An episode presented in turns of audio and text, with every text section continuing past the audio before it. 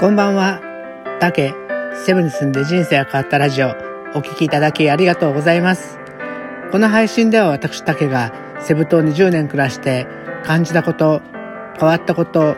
楽しかったこと、悔しかったことなど、いろんなことをヒントに、ちょっと知ってれば、あなたの気持ちが少し楽になれるかなって話ができたらと配信しています。セブのことだけでなく、日常で感じること、将来の夢や希望など、ちょっと元気になれるビタミン剤を目指してます。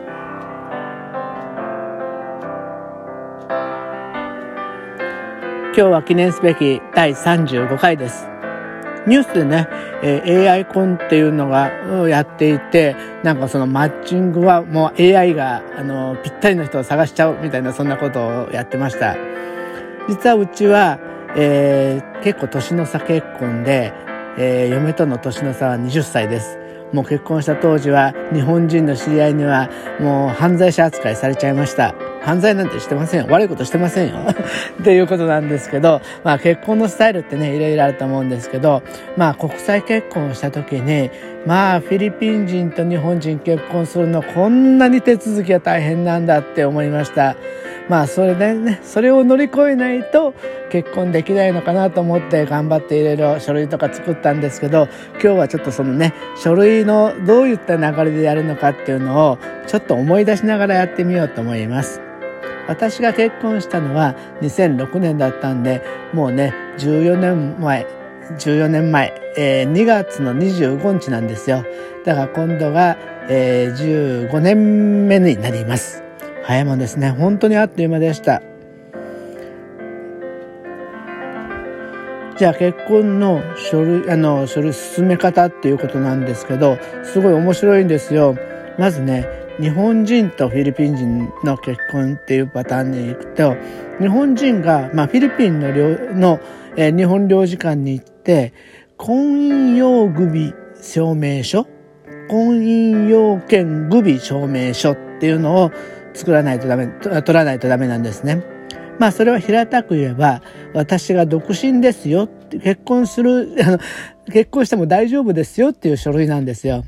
もうそれも面白いですよね。なんかちょっとそう信用してよっていう感じなんですけど、まあその書類を通るときに、まあ日本の、あのー、戸籍謄本とかいろいろたくさん書類がいって、奥さんの方に、奥さんになるフィリピン人の方も、まあ出生証明書とかいろんなたくさんの書類がいります。そんなたくさんの書類を揃えて、その婚姻要件具備証明書っていうのを取った後に、フィリピンの奥さんが住んでいる、えー、市町村の役場に行って、えー、婚姻許可証っていうのを取らないといけないんですよ。これは平たく言うと、あの、私は独身です。あえー、この奥さんとも独身です。だから結婚することが二人ともできるんで、結婚していいですよっていう許可証みたいなんですよね。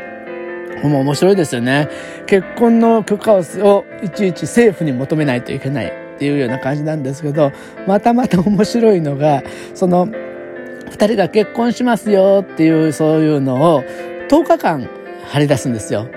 そこで誰からも苦情が来なかったら、あの、許可証が下りるってことなんですよね。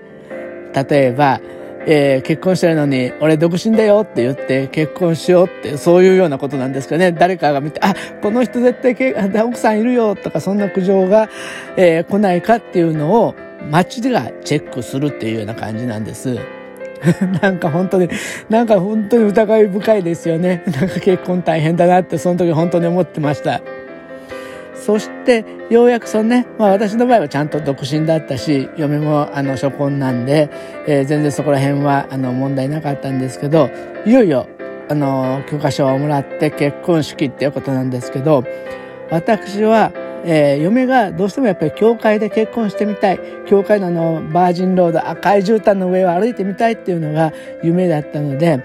じゃあ教会で結婚しようかってっていう話になったんですけどフィリピンは敬虔なカソリックなんであの日本みたいに、えー、キリスト教の信者じゃない人洗礼式を終わってない人は、えー、教会じゃ結婚できないんですよね。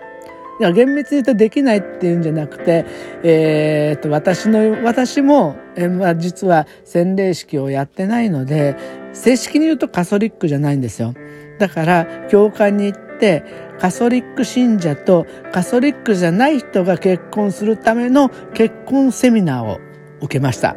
もちろん英語ですよ。しかも1日じゃ終わらないんです。3日ぐらいかかりました。なかなか大変でした。でもそれよりも洗礼式、洗礼を受ける方がもうちょっと長く会社を休まないといけなかったので、それはちょっとね、なかなかその結婚したのが2月だったから、あの1月に忙しい時期に休むのはちょっと難しいということで、そういうふうにしたんです。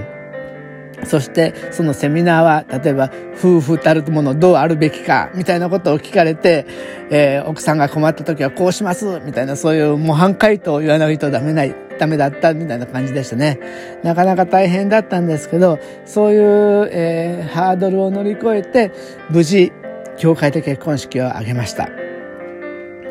そして教会で結婚式を挙げたら、教会でいっぱいね、いろんな人にサインをもらって、ちゃんと結婚式が滞りなく、あの、終わりましたよっていうのを式の間にいっぱいサインもらうんですね。で、それを教会が、えー、その市町村の市役所の方に出してくれる。そうしたら15日以内に、えー、フィリピン政府の方から、えー、結婚証明書っていうのが出て、それを日本に私の場合は郵送で、日本郵送っていうか、えー、領事館に行って提出して、えー、日本の市町村に、私の住んでいる市町村に送ってくださいっていうことで送りました。それも全部フィリピンの書類は当然のことながら英語なんで、全部それを訳して、私が訳しましたっていう書面もして、全部添えて送らないとダメでした。なかなか本当に大変でしたよ。本当に だから国際結婚する人はちょっと気合を入れて国際結婚に臨んでください。そして何よりもフィリピンの結婚し、結婚で、えー、すごいなって思うのは、法律でできないんです。何が？離婚できないんです。だって結婚は神様への誓いだから、えー、ごめんなさい。あれはダメ、あのー結婚をやめますっていうのはできないんですね。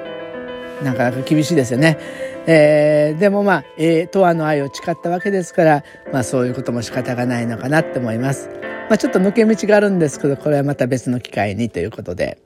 これからね、結婚をされる方、まあ日本でもね、えーえー、フィリピンでもどこでもいいんですけど、結婚は第二の人生のスタート、すごい幸せになっていただけるように、えー、お祈りしてます。っていうのも、私のね、えー、姪っ子が、えー、おとつい、金曜日かな？なんかちょっと、あのー、テキストが来て、あの、入籍しましたっていうことですごい嬉しかったんですけどね。ああ、もうそんな年だった、な、なってたんだっていうふうにちょっと思っちゃいました。ね、メイクも含めて幸せになってほしいです。ごめんなさい。なんかちょっとまとまりのない話だったんですけど、まあ国際結婚は本当に大変だけど、まあそれはスタートで、えー、国際結婚大変なこともあるから、これぐらいの大変さを乗り越えないと、多分結婚できないよっていう意味なのかなと思っちゃいました。うん。でもまあね、大変だった分いろんな思い出もできてよかったかなと思ってます。じゃあね、明日からいろいろね、新しい週が始まります。年も、年の瀬も迫ってきてます。お体には十分気をつけながら、今週1週間、あの、お元気にお過ごしください。じゃあまた明日も配信します。聞いてください。今日はどうもお聴きいただきありがとうございました。